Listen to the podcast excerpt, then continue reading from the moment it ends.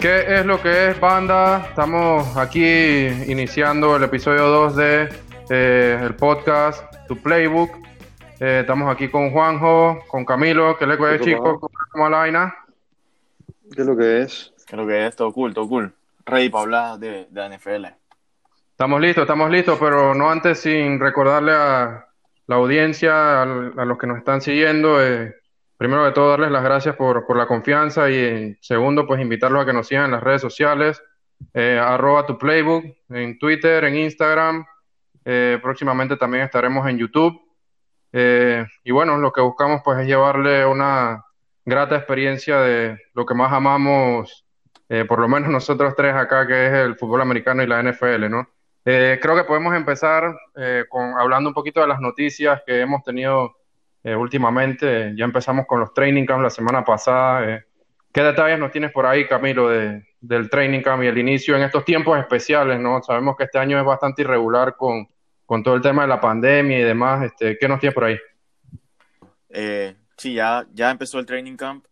básicamente va a ser un poquito diferente a lo que ha sido en años anteriores. En, bueno, es un año totalmente diferente a lo que hemos estado esperando. Y los detalles que, que bueno, que anunció la liga de, de, cómo va a ser el training camp en esta temporada digamos que los primeros eh, cuatro días más o menos de, del training camp va a ser solamente reuniones virtuales eh, y de, de, bueno, hacer pruebas de, del virus, pues para ver si hay positivos o no. Em, ya bueno, eh, la siguiente semana, digamos, ya vienen lo que son más ejercicios físicos, entrenamiento de fuerza y condicionamiento. no es hasta el día 16 del training camp cuando ya empiezan las prácticas, pero no es hasta el día 21, o sea, cinco días después, que realmente empiezan las primeras prácticas en pads.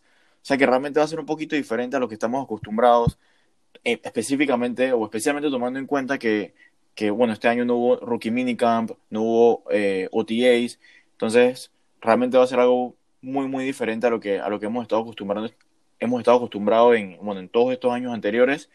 Y incluso, bueno, para agregarle un poquito más de complejidad a todo esto, está el tema de que los jugadores pueden optar por no jugar esta temporada en la pandemia, eh, que realmente, wow, eh, va a estar complicado por eso. Sí, sin duda. Eh, yo quiero, Dime, Juan. Yo quiero hablar sobre, yo quiero hablar sobre Donta Hightower, uno de los jugadores que, como has hablado, optaron por no jugar este año. Ya por pues, pesa. de, pesa, pesa bastante, ¿no? Sin duda. ¿Por qué? Porque primero que todo perdieron a su líder, los Patriots. Eh, y para mí, el player más importante de esa defensa, sin quitarle mérito a Stephon Gilmore, obviamente, ¿no? Pero yo soy de los que piensa que la defense se construye de adentro hacia afuera. O sea, desde los trenches hasta los backs. Eh, y digo, estamos hablando de un jugador súper versátil. Puede jugar 3-4, puede jugar a 4-3. Ya saben cómo New England juega, que le gusta, le gusta hacer ese tipo de variaciones. Eh, digo, no es un jugador que dropea mucho hacia atrás en el pase, estamos hablando que solamente dropeó 190 veces en el año, en el season pasado. Pero sí te puedes jugar en la línea, eh, como Edge es buenísimo, como un outside linebacker, pues. Y también hasta detrás de la línea, puedes jugar el Mike, puedes jugar el Sam, puedes jugar el Will. Y bueno, eh, pienso que es un jugador con tanto IQ y, hasta, y en estos momentos tan difíciles ya que el free agency se acabó, no hay muchos players available, el draft ya se acabó también, entonces eh, para reemplazar a un jugador así es difícil. Yo pienso, eh, yo pienso que, que Chase Winovich puede hacer el trabajo. Digo, tiene que aprenderse los calls de, los calls de la defense, ya que Donta los hacía. Entonces, eh, y con todo lo que estás mencionando, Camilo, de que no hay, de que no hubo OTAs, no hubo minicamps, entonces esto, esta es la pregunta, ¿cómo, cómo tú vas a hacer para aprenderte un playbook tan complejo como el de él, como el de Belichick, y ponerlo en práctica desde week one, porque ni siquiera hay precision. Entonces, eso es un tema, un tema a debatir. Claro, a Sí, ver, como yo, yo- y disculpa ahí que, que te interrumpa Camilo, este no, lo que yo quería mencionar era que básicamente Hightower es el Brady de la defense de los Patriots. Si bien es cierto, Stephon Gilmore fue el jugador defensivo del año y es, digamos, el más talentoso, el líder de esa defense es Hightower, así que pesa muchísimo su ausencia. Claro. Sí, sí, no es uno de esos jugadores que, que, bueno, que todos los años se le va y que puede reemplazar. Estoy seguro que Belichick no estaba esperando, no estaba contando con, con esto, así que sí es una baja, baja complicada. Y bueno, nada más para recordar que, bueno, la fecha inicial para, para digamos que el deadline Optar, para, sí. para hacer el opting out era hasta el 3 de agosto eh, y, se acaba, y lo acaban de anunciar que se mueve a, ¿para cuándo es? Jueves o, jueves o viernes 6 o 7 de agosto. Aún están, según leí, están definiendo todavía los abogados términos contractuales para ya finiquitar, digamos, la fecha a tope. Eh, pero sí, como bien mencioné, inicialmente era hasta el 3 y acaban sea de que- la extensión. o sea que todavía pueden haber corazones rotos, pues. Exactamente. Especialmente en el fantasy. No hagan su draft de fantasy hasta nuevo Uf. aviso. Esperen, esperen un par de días, aguántense. Si no, rebélense. Gracias por ese, gracias por ese consejo. Sí, sí, sí, totalmente, totalmente.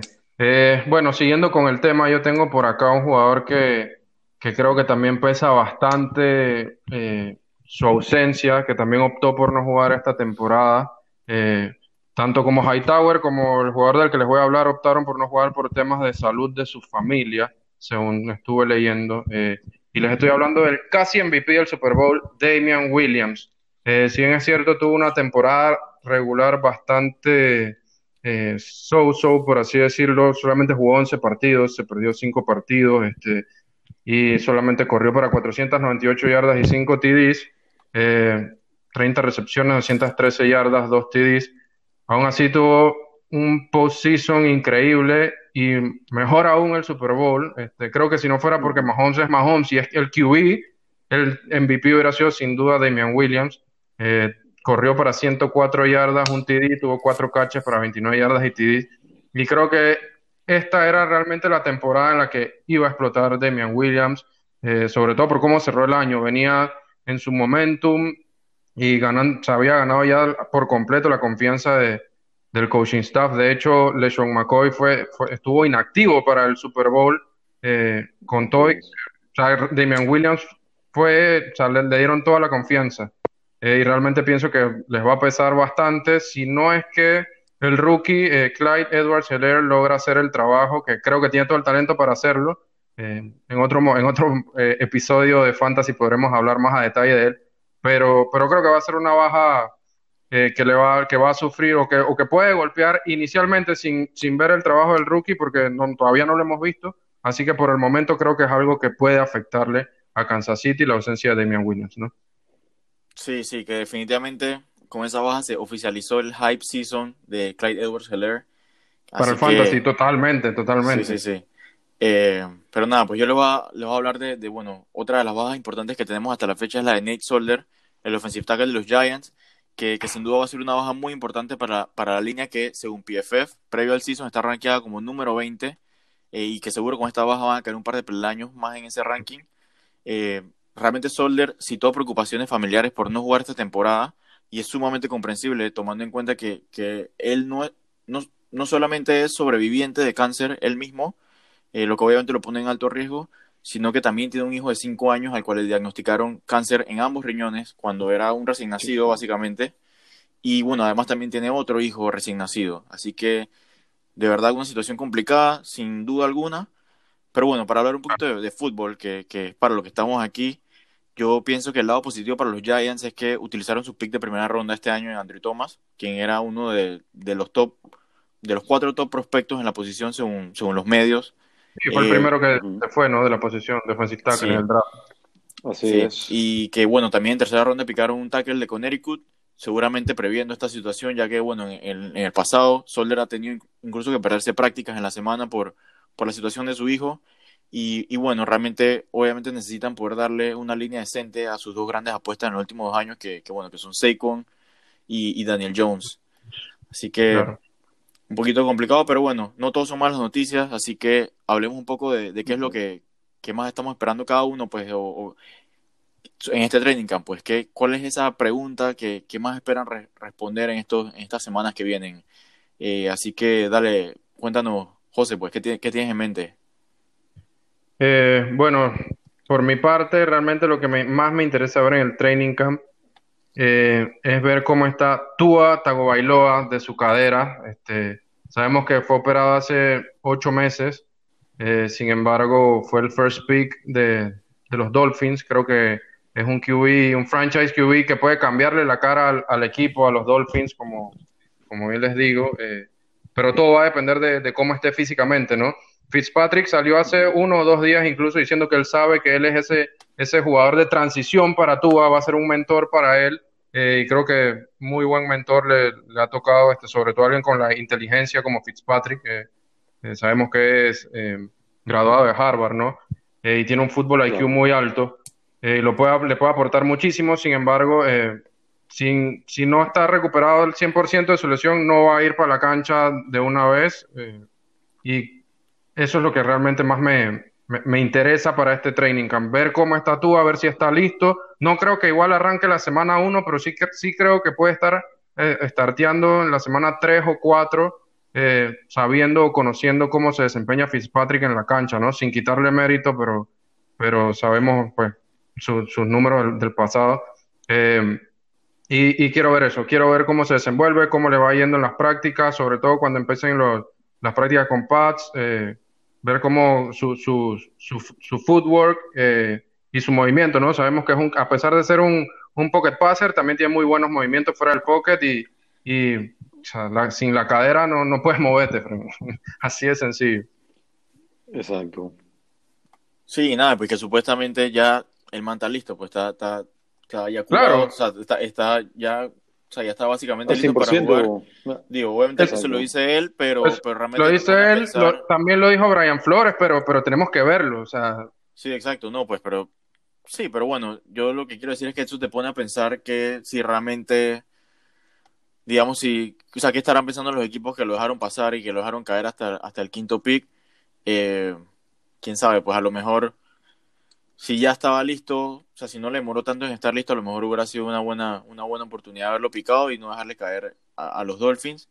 Pero, pero bueno, ya veremos. A lo, mejor muchos otros equipos estaban preocupados en, a largo plazo que cómo pueden venir sabiendo que ya ha tenido varias lesiones importantes, pues. Claro, claro, definitivamente. Definitivamente, pero eh, y eso es algo que quizás también, eh, como te mencionaba, pudo haber pesado. O sea, o, que me interesa ver cómo está, pues en el sentido de que si varios, si, varios equipos, o sea, sabiendo la calidad de jugador que es y que cinco equipos, no, cuatro equipos lo hayan dejado pasar o que nadie haya, haya tradeado por encima de los Dolphins, dejándolo pasar, eh, quiere decir que quizás en sus pronósticos no estaba que se recuperara tan rápido, quizás como bien menciona era a largo plazo, pero ahí es donde está lo interesante y lo, que me llama la atención de, de verlo en, en el training camp, ¿no? Yo, yo pienso, yo pienso que, exacto, pienso más, igual que tú, pienso que más que todo tema de potencial era por, por temas y miedo de, de que si él estaba 100% healthy, que si la cadera no se iba a romper, tú sabes, ¿no? Lo que todo el mundo piensa y el miedo de, de you know, pull el trigger, como le dicen, ¿no? Así mismo, así mismo. En base a lo que estás hablando de training camp, yo tengo eh, una pregunta en verdad, digo, no, es más que todo preocupación que ansias porque, como tú dices, a mí en lo personal, la pregunta es, ¿qué va a pasar con estos undrafted, rookies, estos hidden gems, estos rookies de primera ronda, segunda ronda, etcétera, que en verdad no van a tener una práctica con patch hasta el 21 de agosto? Claro. que no tuvieron un minicamp, no tuvieron OTAs, no se, no se aclimatizaron al equipo como en los años anteriores, obviamente por esta causa, eh, pero pienso que, que, muchos jugadores no van a tener un fair shot, por lo menos los undrafted free agents, no van a tener un fair shot como para competir, porque ni siquiera tienes preciso como para decir, hey, este man en film es bueno, este man me puede servir para esto. Eh, pienso que muchos jugadores se van a quedar sin su oportunidad de llenar un spot que en verdad, que en verdad puede ser eh, mucho más, este puede ser un low risk, high investment, eh, low risk, high, high reward, estos rookies undrafted, en vez de tener un, en vez de tener un, ¿cómo se llama? Un, un veterano washed up que ya en verdad no, te va a dar lo que te daba antes. Y bueno, eh, los equipos van a tener que ver cómo hacen para aclimatizarse a este, a este nuevo sistema, pues. Sí, y mira, yo creo, yo creo que eso nos trae también un poquito al, al punto de, de Tua, y yo pienso que realmente, aún si, si fuera verdad que ya está totalmente listo, o sea, yo no veo manera de que él pudiera empezar por, por este mismo tema, pues porque realmente, o sea, y que eso va con el playbook, o sea, realmente, esto, bueno, yo pienso que a menos que seas un running back, esto va a afectar a, a casi que todos los, los rookies de este año.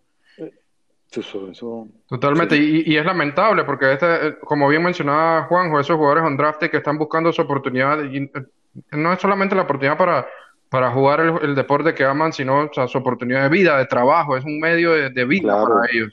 Y, y de verdad que, que, eh, pesa muchísimo. Ahora, si, si le das... sobre si- todo. Sí, perdón, perdón, Juan. Si le quieres dar un poquito la vuelta a la, mon- a- o sea, la cara, la otra cara de la moneda es que, bueno, todo este tema de- del COVID, primero con los opting outs de jugadores veteranos, o sea, le va a abrir las puertas también a que algunos de, de los undrafted o incluso otros rookies que sí fueron picados, que bueno, pues darle una chance que a lo mejor no se esperaban.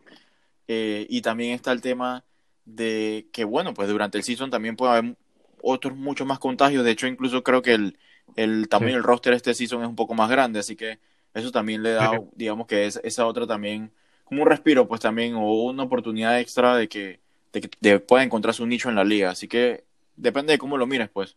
Claro, incluso el, Claro. el, el, el practice squad también es más amplio este año. Creo que son Sí, 20, lo extendieron. 20 jugadores, si mal no recuerdo, y, y extendieron también el, el- la limitación de que puedes tener veteranos de creo que ya más de 5 años, si, no, si mal no recuerdo. Hasta 5 años me parece en la liga. Antes recordemos que era hasta 3 años en la liga que podías tener los jugadores en el practice squad. Está cool, así que bueno, por ese lado, quizás una pequeña victoria para ellos, ya, ya veremos. A mí en lo personal, eh, sobre qué es lo que realmente, las preguntas que más me importa responder o, o que más estoy ansioso por responder en este training camp, yo estuve tentado aquí en elegir la batalla entre el MVP Mitch, como se le conoce por ahí en, en Joda, y Nick Foles, pero me alejé de ahí, me alejé de ahí. Eh, yo realmente lo que creo que me quedo es con saber qué va a pasar en el backfield de los Packers, donde obviamente tienen al súper talentoso Aaron Jones, eh, pero bueno, vienen, vienen básicamente de picar dos running backs slash fullbacks en el segundo día del draft, así que no sé, me intriga bastante saber si el training camp nos va a decir algo al respecto o, o cómo vamos a ver ese, ese split ahí, eh, al menos entre AJ Dillon y, y Aaron, Aaron Jones. Y bueno, otra ñapita también tengo de, de running backs es saber qué carajo va a saber, va a pasar con el, con el backfield de Washington, de casi le digo los, los Redskins, de- del Washington Mm. Football Team. Washington Football Team, sí, sí. Sí, que tienen como mil running backs. O sea, empezando por el, inmor- el inmortal Adrian Peterson. Sí. Tienen también a, a Darius Guys, que, que fue un pick alto hace dos años. Tienen a- al explosivo prospectazo Antonio Gibson de Memphis, que bueno, este año lo picaron en tercera. También ficharon a Peyton. Barber, a JD McKissick. Y, el, el Love, ¿cómo, ¿cuál era el nombre del Love? El, el running back Ah, de Stanford. Sí, que era el- Bryce Love. sí, que- Bryce era el- Love, Bryce Love. Exacto. Que también tiene a Bryce Love, que era el último que iba a mencionar, que hace par de años estaba desbaratando en Stanford y Mm. bueno, Hasta que se Se jodió. desbarató la rodilla. se jodió la rodilla y bueno, se perdió el año, el season pasado. Así que, digo, obviamente lo, lo más, más Mm. probable es que fuera de Adrian Peterson y Darius Guys y, y Antonio Gibson, los demás lo vayan a cortar, pero bueno, a- eh, ver qué va a pasar ahí, pues a lo mejor terminan cortando a Adrian Peterson o incluso se cabrean de Darius Guys o capaz se jode, quién sabe. Así que, nada, pues me, me intriga bastante saber qué va a pasar ahí, quizás también con, con una miradita en, en el fantasy, pues con, con, con un doble interés de ver qué, Ah, un, qué- un reojo, un reojo. Sí, sí, de ver qué, qué, eso va qué, qué, qué va a pasar ahí, pues. Eh, Eh, qui- quiero meter mi cuchara en, eh, o, o, bueno, da- dar mi opinión como buen fanático de los Packers en lo que mencionabas. Eh, y te puedo dar mi, mi pronóstico así, así a simple, simplemente especulación como fanático. Eh, ¿recuerdas a los Bears con Matt Forte y Michael Bush? Y- Re- ¿Recuerdas cómo Matt Forte corría 60 yardas, lo bajaban en la 1 y Michael Bush se llevaba el TD? Bueno, creo Sí. que eso mismo es lo que va a pasar con Aaron Jones y AJ Dillon esta temporada. sí, sí, seguro, y que incluso antes de, de que llegara AJ Dillon, Aaron Jones tampoco corre en el, en el goal line, pues. Así que, básicamente, él no tiene muchos toques ahí en, digamos, en a punto de entrar a Sí. Lenson. Así que, bueno, pues vamos a, vamos a ver qué pasa y, de ahí, y sin olvidar que ahí también está Jamal Williams. Así que, ver Sí, qué sopa. verdad, verdad, verdad, verdad. El, el incansable Jamal Williams. No me gusta para nada, pero bueno, es parte del equipo. Toca, toca aprender a quererlo.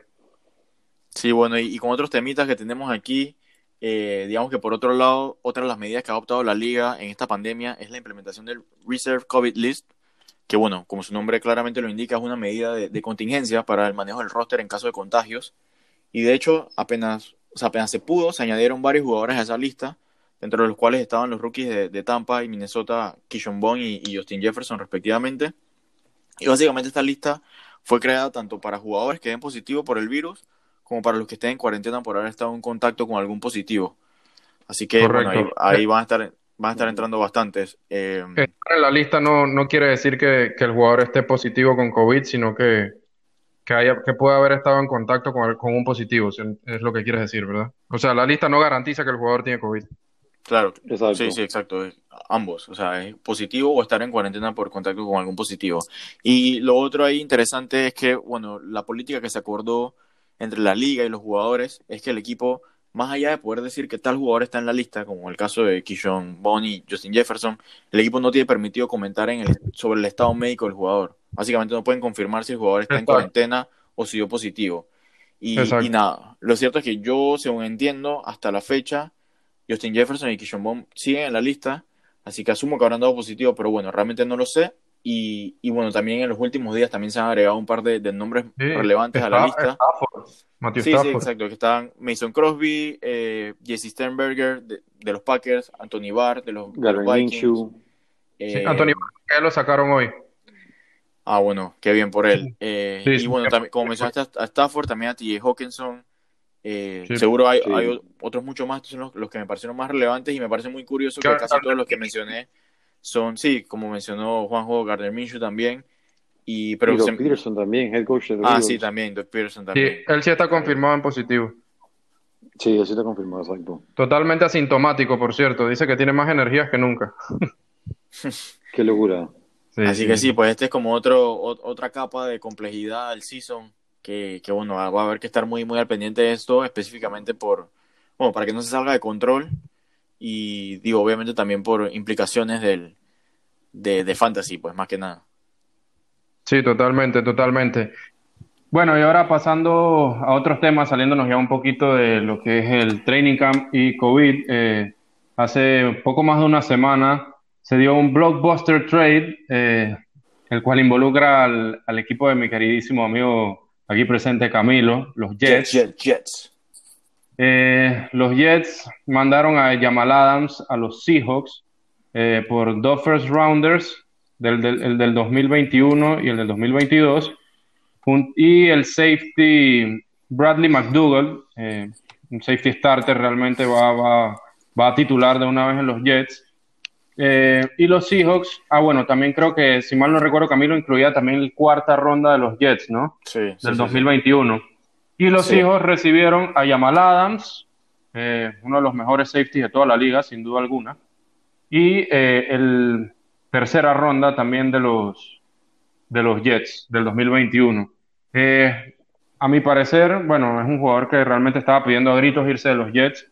Y creo que para, para los Jets en ese sentido, eh, en esa parte es win, porque win para Jamal Adams también, que no quería estar ahí, pero lo que iba a decir es que no hay que tener a quien no quiere estar, así de sencillo, pero viéndolo desde la perspectiva de, fútbol como tal, eh, creo que fue un win-win, eh, pero veo un poquito mejor a los Jets, ya que están obteniendo dos piques de primera ronda, eh, es un equipo que no está para ganar ya, no es un equipo que está armado, es un equipo que viene construyéndose con jugadores bastante jóvenes, y le vienen muy bien esos dos first rounders en los próximos dos años. Además que están, como ya les mencionaba, obteniendo un safety de calidad como Bradley McDougall, que si bien no es una superestrella, es un safety que, que hace bastante bien su trabajo y que de una vez va a ser titular reemplazando a Jamal Adams en esa defensa eh, eh, junto a, a May ahí atrás en, la, en, en los DBs, ¿no? Eh, además de esto, creo que sí, en la secundaria, en, en los safeties, ¿no? Además de esto, eh, creo que Seattle eh, apostaron bastante, eh, salen ganando en el sentido de que obtienen uno de los mejores safety de la liga, si es cierto, eh, pero aún le faltan piezas claves, no es la misma defensa de antes, no creo que solamente queda Bobby Wagner del, el gran Legion of Boom. Eh, así que, así que eh, hasta cierto punto veo que un win-win, sin embargo, pues un poquito más a los Jets como ganadores en este trade, ¿no? Eh, no sé cómo lo ven ustedes, cuéntame un poquito, Juanjo. Mira, yo creo que el trade sí lo ganaron los Jets. yo pienso que si son inteligentes y saben administrarlos, pueden estar siendo contenders a ganar esa división en uno o dos años, ¿no? Digo, también va a depender de cómo evolucione Sam Darnold y las piezas claves que le pongan alrededor de él. Eh, claro, por, eso tienen esos picks, esos dos picks de primera ronda, además de los que ellos ya tendrán por, por su propio, eh, propio pick, ¿no? Exacto, tiene demasiado amo y, cuidado y un bold move sería Trevor Lawrence, ¿no? En el próximo draft, pero digo, ya ese es otro, otro, tema que podemos discutir. Sí, sí digo, si, si nada más ganan un juego y quedan con el first pick, cuidadito, ¿eh? eh bueno, pues, y los Seahawks, digo, los Seahawks consiguieron a su, a su Cam Chancellor, o sea, Jamal Adams juega en el box y, y en tres seasons tuvo 273 tackles. Entre esos tres seasons es demasiado. Eh, digo, el man puede hacer macho contra Tyrens, contra slots, es bueno contra corrida. Eh, es bueno rocheando incluso en los blitz. Sí, o sea. Es un animal. Es, es demasiado, es, es demasiado inteligente. Y los Seahawks, o sea, fueron claros con esta vaina, estos manes van all Si estos manes acaban de mortgage el future de ellos, es porque ellos saben y piensan que tienen las piezas para llegar. Eh, pero digo, al final pienso que, que los Jets se llevaron el, el, win, porque digo, puedes que llegas a un Super Bowl y lo ganes, o puede que lo pierdas y después que viene. Eh, rebuilding es difícil, ¿no? Mira los Rams cómo tuvieron que, cómo se han deshecho tanta gente, ¿no? Y bueno, y pienso que Russell Wilson es un contender a ser MVP. Por eso no lo veo tan lejos ellos llegando al Super Bowl hasta ganándolo, quizás. No sé qué tú piensas, Camilo. Sí, mira, yo, yo en verdad sí, estoy de acuerdo con lo que tú dices, de que están all-in, pero yo, yo me voy a tirar aquí un pequeño monólogo, espero no extenderme y voy a ser, voy a ser bastante más crítico con los Seahawks porque estoy de acuerdo contigo de que están all-in. Para mí, del lado de Seattle es Pete Carroll diciendo, hey, yo tengo 70 años ya, yo no voy a estar mucho tiempo más aquí, así que me vale ver que voy a sacrificar el futuro, voy a intentarlo con todo este año, y básicamente con este trade voy a volver a tener la defense a, mi estilo, pues que es, una defense que sea seria y que pare el juego terrestre, especialmente porque digo, están en la división con los Niners, que obviamente el juego terrestre es lo suyo, están pasadísimos, eh, y que incluso el año pasado a los Seahawks les fue horrible en este aspecto, defendiendo la corrida permitieron casi 5 yardas por acarreo, fueron el quinto por equipo de la liga en este rubro. Y yo pienso que, que sí, Jamal Adams es, un monstruo, o sea, es pasadísimo y sí les va a dar esa ayuda tan necesaria porque el man, como dijeron, es buenísimo contra la corrida y metiendo presión en el backfield, el man es buenísimo anticipando y, siendo agresivo. Pero yo no, en lo personal no veo que te, que te vaya a brindar mucho en ese juego aéreo. Así que no sé, no, no, no sé qué tanto grado de ayuda les vas a dar, pero bueno, definitivamente yo pienso que, que, los Seahawks pagaron demasiado, o sea, demasiadísimo. Pagaron por lo que se pagó por, por Larry Tonsil o por Khalil Mack. De hecho, creo que pagaron más de lo que se pagó por Khalil Mack eh, y más también por lo que se pagó por Jalen Ramsey y por un jugador que, que realmente no, no juega un premium position como los tres que acabo de mencionar. Entonces, realmente tras eso, si te pones a ver, realmente solamente pagaron por los derechos de convertir a Jamal Adams en el safety mejor pago de la liga sin ni una garantía de que realmente lo vayan a renovar. Ya veo en un año si las vainas salen mal, cómo empieza a llorar y, se, y va a querer irse para los Cowboys, su equipo de los amores. Eh, así que realmente, para mí la clave es que yo no veo a Jamal Lambs realmente haciendo tanta diferencia en una defense que no tiene pass rush. Solamente hicieron 28 sacks el año pasado, fueron el tercer peor equipo de la liga, fueron bottom 10 eh, en la liga tanto en pressures como en QB knockdowns. Y ahora, digo, hasta el momento no tienen a Clowney todavía. Así que, nada, yo sé que Yamalan va a hacer diferencia, pero no sé si ese tipo de diferencia para lo que pagaron por ese trade. O sea, o sea si te pones a pensar, nada, ponte a pensar, ¿qué tan mejor que McDougall puede llegar a ser Adams? O sea, dos picks de primera y uno de tercera ronda mejor. O sea, ahí es donde yo, yo tengo esa duda, pues. Eh, claro.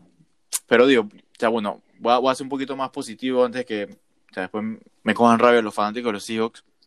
Yo creo que, yo creo que si ves el lado positivo, ves el vaso medio lleno, ¿ya cuándo fue la última vez que tú viste a los Seahawks hacer un buen pick en primera ronda o que no lo tradearan para atrás por más picks? Así que... No me acuerdo, la verdad.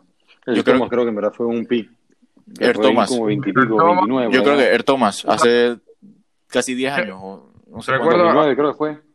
No, yo, yo creo que Bruce Irving valió, valió lo que su pique de primera ronda en su momento. Fue una pieza clave también para cuando ganaron ah, el. Palillon. Sí, sí, sí. verdad.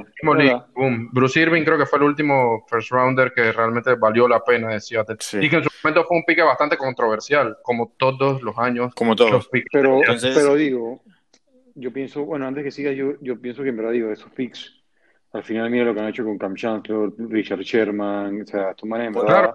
Sí, sí, sin duda. Al final del día no importa si sacas joyas en la cuarta, quinta ronda pero, los Founders mm, dejan mucho que Estoy, de acuerdo y, por, eso con más razón voy a volver a voltear, la tortilla y volver a tirarles plomo de que aún así yo preferiría, aún si no pego los picks de primera ronda, prefiero tenerlos para tradearlos por más picks. Claro. Y, y, bueno, sacar, sacar mejores jugadores en Day 2 y en, y en Day 3. Así que, sea, realmente lo, veo bastante mal por el lado de, de los Seahawks. Sí estoy de acuerdo con lo que dijo Juanjo de que Russell Wilson puede ser MVP, pero porque veo que la defensa está muy mala y eso puede liberar a Russell Wilson. Puede ser que puede hacer que, que por fin Pete Carroll se saque, o sea, no sé, esa, esa idea que él tiene de que nada más tiene que jugar corriendo y le dé la chance a Russell Wilson de fucking tirar la bola, especialmente tiene dos receivers pasadísimos, así que pienso que eso le puede ayudar. Y, si ganan sus 12 juegos, 12, 13 juegos, chucha, ahí se puede ganar el MVP. Pero, pero nada, yo realmente, o sea, sí, me dio, me, me dejó mala espina para los Seahawks este trade porque no creo que están a ese safety de, llegar como a ese, otro nivel. Así que, y bueno, obviamente no voy a dejar de lado a, mis queridos Jets. Y nada, pues lo único que pienso que creo que puede ser negativo para los Jets es toda la incertidumbre con el tema del COVID por el season de college. Que bueno, obviamente esto va a convertir el draft en aún más en una lotería. Pero también pudieras pensar que si realmente es aún más una lotería, prefiero tener más picks para mejorar mis chances de, pegarla, pues, y de sacar un buen jugador. Claro. Y un margen de error más amplio. Y que también, siendo ya un poquito más crítico con los Jets, realmente, o sea, ningún equipo con un front office y liderazgo decente deja que se le marchen sus picks de primera ronda que se convierten en All Pros, sin renovarles al menos una vez el contrato. Pero bueno, yo, yo en lo personal tengo fe de que, de que Joe Douglas, o sea, pienso que lo ha hecho muy bien desde que le dieron las riendas del equipo, o sea, justo antes que empezara el training camp el año pasado. Y, y que creo que hizo, hizo lo, perdón, eh, Juan, nada más para terminar, creo que hizo, hizo lo más perfecto que pudo haberlo hecho con la mano que, le repartieron. Así que por ese lado pienso que, que, muy bien por, por Joe Douglas y por lo que pienso que puede ser el futuro de los Jets. Ahora que hablas del GM, yo pienso que en verdad como él no, nunca tuvo casado con él, él no lo picó y la verdad es que obviamente creo que le dolió menos diliarlo, porque digo, al final tú te has casado con tus piques, porque si tú, de ti depende, de, tu trabajo depende que ellos en verdad sirvan de algo. Porque si son vos, por ahí mismo te van a votar. Sí, y, con, cómo se comportó en las redes sociales y en todo lo que hizo, con menos razón. O sea, es facilísimo su propio equipo. Y yo pienso que los Jets tienen un, o sea, tienen un buen futuro si en verdad, si en verdad son inteligentes, como dije antes. O sea, tienen que usar esos piques, ese amo que tienen, o para y votar a Adam. sí, creo que Adam Gates tampoco es la solución en el tema. No, no, sí, bueno, ahora que mencionas a Adam Gates, yo quiero mencionar algo muy importante para mí. Obviamente, nadie quiere a Adam Gates en su equipo, pero yo le debo la vida y debo agradecerle a Adam Gates que él fue el que consiguió a Joe Douglas. Él fue el que le pateó el culo a Mike McCagnan y consiguió a Joe Douglas a mitad de, del off-season. Así que sí ha traído muchas cosas malas a Adam Gates, a menos Eso es lo, único bueno. Sí. Digo, A plus, A plus por ese trade. Claro. Sí. No, por esa llegada de Joe Douglas. Sí, sí. Exacto. Sí, eh, pero bueno, ya para, bueno, ya ir avanzando, el siguiente tema que tenemos, eh, cuéntanos Juanjo, ¿qué tienes ahí? Eh, bueno, quería hablar un poco sobre, sobre Monster, Raheem Monster, el running back de los, de los Niners que tuvo un, un, eh, un pequeño problema ahí de su contrato. Eh, eh, al parecer él quería, él no se quería reportar al training camp por el hecho de que su contrato no era, no era lo mejor. al final el contrato terminó siendo bien team friendly, fue el hecho de que en verdad ni siquiera se agregaron años al contrato, pero, pero sí le agregaron incentivos, signing bonus, que, que pueden doblarlo, o sea, pueden doblar su salario. Eh, digo, para mí, Monster en verdad puede ser un top 10 RB este año. Digo, tiene 28 años, pero, Exacto. pero aquí todos sabemos que Cal Shanahan en verdad es un mastermind Sí. cuando se trata de running backs. O sea, Alfred Morris. ¿Quién es Alfred Morris hoy en día? Y creo que no hubiera sido nadie si no hubiera sido por Cal Shanahan. Eh, mira, Devonta en su momento con, los Falcons. O sea, era increíble.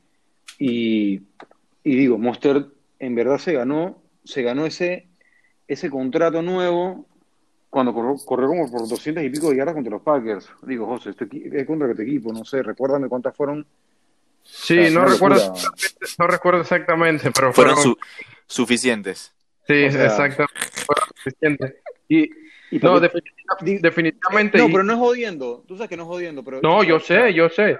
De hecho, quería, quería agregar algo a lo que tú estabas diciendo, porque estoy totalmente de acuerdo contigo. Y es que eh, no estoy muy claro o no recuerdo claramente los números, pero un dato interesante, eh, viéndolo desde la perspectiva de fantasy, y que, que lo leí hace poco y no sé si lo sabían, que desde que Monster empezó a ser el titular en los Niners, solamente en ese stretch, creo que fueron unas o entre 8 y 10 semanas, eh, en ese stretch solamente McCaffrey tuvo más puntos de fantasy que, que Monster en Qué total. locura, O sea, qué locura. una, una eso, locura, una locura. Y, y aparte de eso, también lo que quería agregar que decías que tiene 28 años ya. Claro, pero estamos hablando de un jugador que fue undrafted, que no, no, no, no ha recibido los golpes que recibe un running back titular a sus 28 años. O sea, este, este, este man casi que no ha tocado la cancha hasta el año pasado. O sea, que Sí, prácticamente es como si estuviera en su, en- en- tuviera 22, 23 años. O sea, como si Sí. estuviera empezando a jugar en la liga. Eso es verdad. Es- es- es- eso es muy cierto. Obviamente no tiene ese kilometraje, no tiene ese kilometraje ahí en, en sus piernas, pero yo realmente, digo, al final del día sí tiene 28 años y yo pienso que es un win-win para ambos, porque realmente, Sí, en efecto, o sea, tiene 28 años y, y es su momento de cobrar. Si no cobra ahora, no va a cobrar Nunca, nunca. claro. Entonces, digo, él obviamente, que, él obviamente quería un contrato, perdón, Juanjo, él quería un contrato, o sea, obviamente que valiera más o menos el valor del mercado, pero iba a estar muy, muy difícil eh, que algún equipo fuera a tradear por él para luego pagarles esa cantidad de plata por un, un jugador de 28 años. Iba a estar difícil, así que digamos que encontraron un punto medio ambos y, y es lo mejor para ambos porque realmente... Claro. Y- Sí. Buenísimo porque ni siquiera, no, no, creo que no, con el contrato original que tenía, o sea, estaba ganando lo que gana un special teamer y él ni siquiera juega special teams. O sea, no o era realmente, ¿no? entiendo, sí, pero no, pero no era un jugador que aportaba en special teams. O sea, él era, él era un jugador de simplemente depth, más nada. Y, y- creo que fue un un- un win-win para ambos, o sea, un punto medio en que, porque él realmente Sí. Él no se quería ir. ¿Por qué quién se va a querer? ¿Qué running back se quiere ir de, de una ofensiva de Kyle Shanahan? Por Dios. Sobre todo si va a ser el titular. Y él sabe que va a ser el titular. Por dinero pidiendo- nada más. No, claro, con- Y no había, no había, o sea, no lo iban a encontrar en ningún No había. fue- no lo había, que- no, no, no. Era lo que, lo que Digo, le tocó man. hacer, pues. 336 yardas y 5 TDs en playoff. no, una locura, una locura. Una- eso, es, eso es una locura, man. Eh, Ellos, habla- ellos, tu- ellos No, de esa- tuvieron. aunque bueno, de esas eh, 336, eh, 200 fueron contra los Packers. Sí, sí, sí, pero me entiendes, el average, imagínate, en, en dos juegos. O sea, él no jugó Wildcard. Ellos no jugaron Wildcard. No, no, No, eh, no, no, claro que no. Imagínate, imagínate, o sea, Fueron first seed. No, pero bueno, ahora, ahora que mencionas eso de locura, yo no sé si alguien quiere decir algo más al respecto de, de Monster, pero una locura es el billetón que se ganó Joey Bosa con su contrato merecido, o sea, merecido al final. De Si era un, que sí. Merecidísimo. si eres un jugador Sí. top 5 en tu posición, esta es mi filosofía, si tú eres un jugador top 5 en tu posición, a ti te va a tocar o sea, el- ser el mejor pagado en tu posición, al menos hasta que le paguen al siguiente. Claro, Así que- claro. El mercado se va valorizando, definitivamente. Sí, Sí. exacto. Y, y es, es- realmente es el, el- o sea, la posición más, más importante según la liga, cómo lo valoran después del coreback, o sea, pero por lejos. Sí, el Roger, defensive end Roger es la, o Edge, perdón, es, la posición más importante, sin duda alguna, después de QB. Y Esa- sí, sí, exacto. estamos hablando de, de Joey Bosa, un jugador que fue defensivo del año en su momento, tuvo 11 sacks y medio en su rookie season en 12 partidos. Recordemos Exacto, no jugó. exacto. eh, un momento por temas contractuales y luego por una pequeña eh, lesión que tenía, eh, pero se perdió creo que cuatro semanas y en, en 12 partidos hizo 11 sacks y medio. Una locura. En, su, en su año de rookie. O en ese momento se ganó el Defensive Rookie of the Year. Eh, ha sido Pro Bowler en dos ocasiones. La, en total en su carrera ha jugado 51 partidos. Recordemos que hace dos años estuvo bastante eh, lesionado, casi que no jugó la temporada, si mal no recuerdo, jugó como seis partidos. Pero en 51 partidos tiene 40 sacks, 53 tackles for loss, 82 QB, hit- QB hits y 5 for fumbles. O sea, es un game changer sin duda alguna, top 5 en su posición, decía Camilo, quizás top 3 incluso. Eh, pero sí, firmó una, una extensión de 5 años por 135 millones, de los cuales 78 millones fueron garantizados al momento de la firma y 102 millones total garantizados. Esto lo hace el jugador defensivo mejor pagado en la historia de la liga y más que merecido, por lo que ya les acabo de mencionar. Qué vida, ¿no? ¿Qué vida Wow. qué harías tú, qué harías tú con 78 millones, Camilo? Eh, me lamentaría de no haber eh, no, me- no haberme preparado para ser QB realmente por el medio billón de dólares que, que, bueno que, que le tocó a, a Pat Mahomes y que, bueno, que ya- y que ahora es part owner de, de los Royals a sus 24 años así que me lamentaría estaría feliz Yo, pero me lamentaría un poquito yo creo que él es el único man feliz en el 2020. ¿no? Ah, vi, un, vi un meme, vi un meme en estos días. ¿Tú lo viste, ah? Sí. Igualito, eh, qué bueno. El único- Estoy en el 2020, la cara de Mahomes, eh, con su, con su jersey de los Royals, y que bien contento.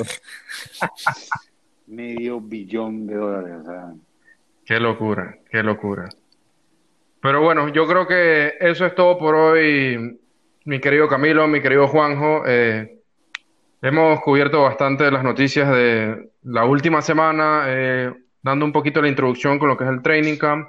Eh, así que nos estamos viendo en el próximo episodio, el episodio 3, en el que estaremos desmenuzando un poquito unas divisiones tanto de la NFC como de la IFC, hablándole un poquito de más de noticias. Eh, no sé si tienen, no sé si tienen algo más que agregar, algo más que quieran decir. no, no. eh, todo bien. Ha sido, ha sido bueno este, este podcast, ¿sabes? Sí, nada, nada, brutal. Eh, bastante informativo, pienso yo. Eh, espero que, Exacto. que, que les guste a todos los oyentes. Realmente recuerden que, que, bueno, muchas gracias por haber llegado hasta aquí y, y realmente no fueran, o sea, no, no seremos nadie sin, sin el apoyo de ustedes. Así que, que verdad, muchas gracias. Y no queda nada más que invitarlos a que nos sigan nuevamente en nuestras redes sociales, arroba tu playbook, en Instagram y en Twitter, próximamente en YouTube. Les estamos avisando. Así que saludos, mi gente. Nos vemos, gente. Les.